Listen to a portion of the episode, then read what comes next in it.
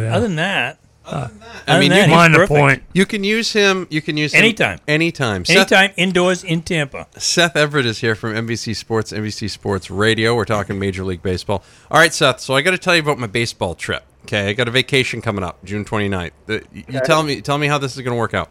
Wait Yank- a second. Okay, no, because we're coming in July, and you know I'm, I'm I'm coming in to visit you guys. Yes, I know. You better be. You better be. Um, when we're going to discuss details on that, so that'll be good. Um, Yeah. We got all sorts of cool things we can do around here. So, June 29th, Yankees Red Sox at Yankee Stadium.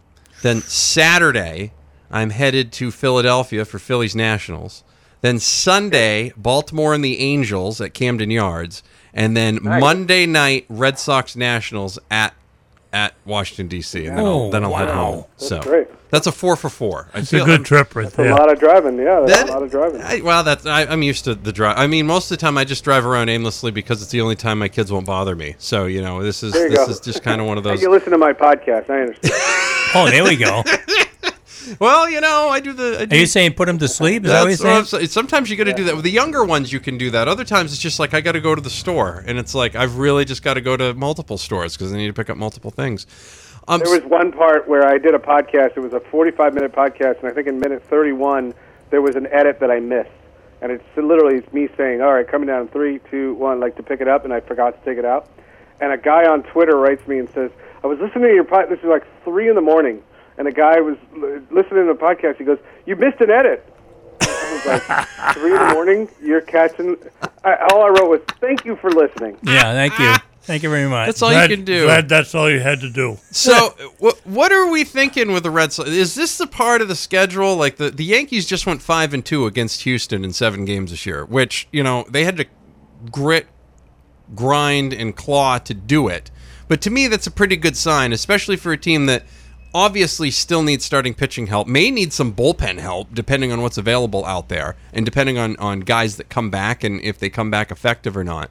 Um, thought that was pretty impressive by the Yankees to do that against decent competition. What are we expecting from the Red Sox against the Astros? Are you expecting similar stuff? Uh, is the Astros bullpen just that much of a mess right now?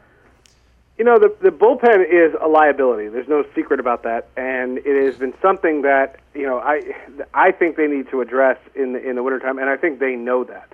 Um, but you know, for my money, uh, the Astros are still the best team in the in the sport, and you know they went in. Give the Yankees credit. I thought Verlander was dominant on Monday, and uh, I, I I appreciate the Yankees' perseverance in winning uh, games two and three of that series uh, games that I didn't see. But you know, I, I watched all of all of Monday, and I, I, I just thought, you know, here the Astros they are so clearly in a different league, and I've been very very impressed with uh, what the Astros have. They're they're stacked, uh, offense, defense. I, I just I think they need to address that bullpen, and you know, I don't know that they can fix it with one guy. I think they need a couple, and I don't know where you're getting that from. Yeah, well, I don't. Who's supposed to be on the market? Is it? I mean, people keep talking about Cole Hamels. To me, that's going to be a lot of money, and that's going to put them right up against the right up against the tax. Is it possible that they just decide to say But I don't screw think it? Cole Hamels is what they need. I don't think they need starting pitching. I, I think they need relief pitching. And the, the problem with that is, is you talk about these teams that have to decide uh, whether or not they're willing to part with relievers. You know, there, there's this kid in the Marlins. I'm sorry, his name escapes me. But uh, somebody, a scout was telling me about the Marlins starting to shop uh, some of their bullpen guys. But if you think about it, if you're on pace to lose 100 games, and there are five teams right now on record that are on pace to lose 100 games, that would be a baseball record, by the way. The record is four. And if if you have five teams, you know what from their pitching staffs do you really want? I mean, that, that, that you know, I know Chris Archer's name is going to come about, but they're not. You know, they're not one of the hundred lost teams. If you're a hundred lost team, there's usually a reason for it. Usually, there's. The, the, I would. I would agree with that. I would agree with that wholeheartedly. Seth Everett from NBC Sports, NBC Sports Radio. If the Yankees don't get a starter, like, or they don't, who do you? Ex- okay, first off, let's start. Obviously, Cole Hamels going to be on the market because Texas is going to want to do something with him. What are the other starters you think that are going to be on the market that might move? Like, is San Francisco ever going to fall out of it enough to, to offer Bumgarner? Because I feel like they could get a hell of a package for him. And frankly, I think they need the help more than anything. Like, you get these teams like the Giants and the Mets, and they're kind of stuck in Tweenerville where they've got a couple of young, good players, but at the same time, it's like you could totally overhaul the whole roster and kind of do what the Yankees did and rebuild on the fly. Like, I, I think there's a lot of tweener teams right now that are kind of stuck in that. They're trying to compete, but at the same time, they'd probably be better off just tearing down and trying to do it again. But the Yankees, you know, were, were funny when they did that. They traded uh, uh, Andrew Miller, and it got them a nice, you know, decent return. But the fact was, was that you know, if if you have an Andrew Miller, um, you're not a hundred loss team. Right. You know, I, I mentioned Chris Tillman. Uh, you know, the Nationals cannot get out of their own way. They got swept by the, the I mean, the Orioles got swept by the Nationals. Um, you know, you you look at some of the guys on Kansas City or or, or Chicago. I mean, they're you're not talking about good. They're not teams. I, mean, I don't know who on the Cincinnati Reds you'd want. Right. Uh, that, that's that's the problem. Um, there there aren't that, those kinds of things, but that's why I think the guys that get traded are going to be middle rotation guys. Like for example, I don't think Milwaukee needs Cole Hamels. Like I don't I don't think that works. I don't think Chris Archer makes the Brewers better. I think getting another relief pitcher makes them better, and it's only because I think that one of those guys is going to get hurt. Talking with Seth Everett from NBC Sports at NBC Sports Radio. Any ideas where Hanley Ramirez ends up? You know, a lot of people have suggested, um, you know, the Cubs. I've heard that. I've heard Colorado, um, Cleveland. I, I've heard lots of places. Just nobody wants to deal him. They just want to pick him up when he's a free agent. So we'll have to see.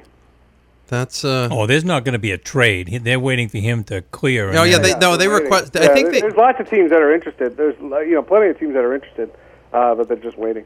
You Yeah. What is it? Six days left or five, five days left? Something like that. Yeah.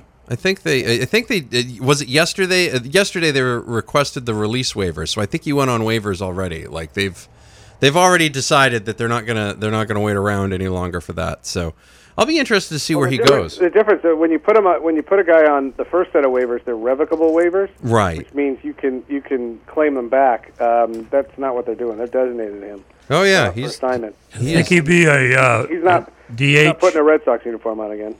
I love the way that the uh, everybody said, "Well, whose decision was this?" And Dombrowski threw Cora under the bus like ten seconds. This is Cora's decision, Yeah. and and I like it. You know, it's funny. Make a decision Hey, and know, move I'm on. Not a huge, I'm, I'm not a huge Hanley Ramirez guy. You know, I've always been. Uh, you know, when he was young, he was such a punk. oh, and awful! He was annoying. He was just an annoying guy, and he, he wasn't a guy that I ever, you know, felt uh, a kinship with in, in any way. So, you know, I, I've heard that he's kind of tamed down his act and, and has been a really decent teammate. Uh, but you know, you just kind of have to wonder.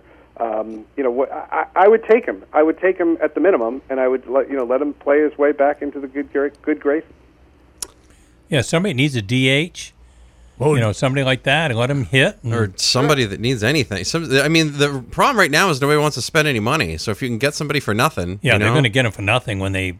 I mean, he's already going to get But fifteen million that- dollars. That's the idea. I mean, the the idea would be, you know, he has he's going to have you know six or seven teams to pick from.